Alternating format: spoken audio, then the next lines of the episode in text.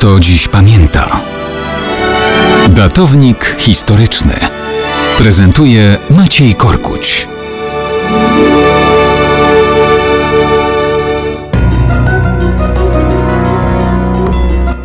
Mało kto dziś pamięta, co może łączyć operację lądowania aliantów amerykańskich i brytyjskich w Afryce w nocy z 7 na 8 listopada 1942 roku z fabryką płatków owsianych Flak Av.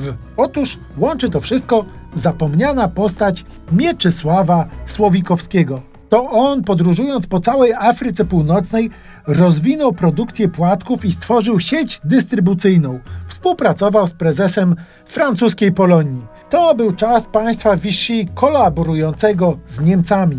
Słowikowski, robiąc biznes, tak naprawdę rozwijał sieć agenturalną w portach, ośrodkach administracji, w miastach małych i dużych, w kopalniach, francuskich garnizonach, na kluczowych stacjach kolejowych. Płatki schodziły jak woda, a Słowikowski wydobywał plany portów, lotnisk, umocnień, rozkłady środków komunikacji, informacje o ruchach okrętów w portach, specyfikacje techniczne jednostek morskich i samolotów. Do tego dane obrony przeciwlotniczej, fabryk i informacje o nastrojach ludności, wojska itd. itd.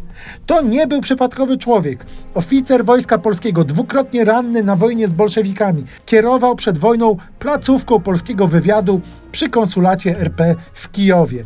Ewakuował się z ZSRR w 1939 roku wraz z personelem ambasady w Moskwie.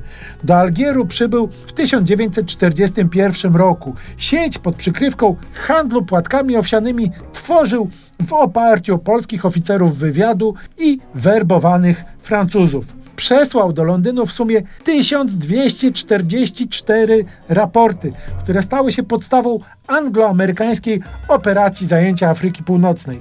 Dzięki temu inwazja była doskonale przygotowana pod względem logistycznym i operacyjnym. Zajęcie północnej Afryki było bazą dla inwazji na Sycylię i Italię.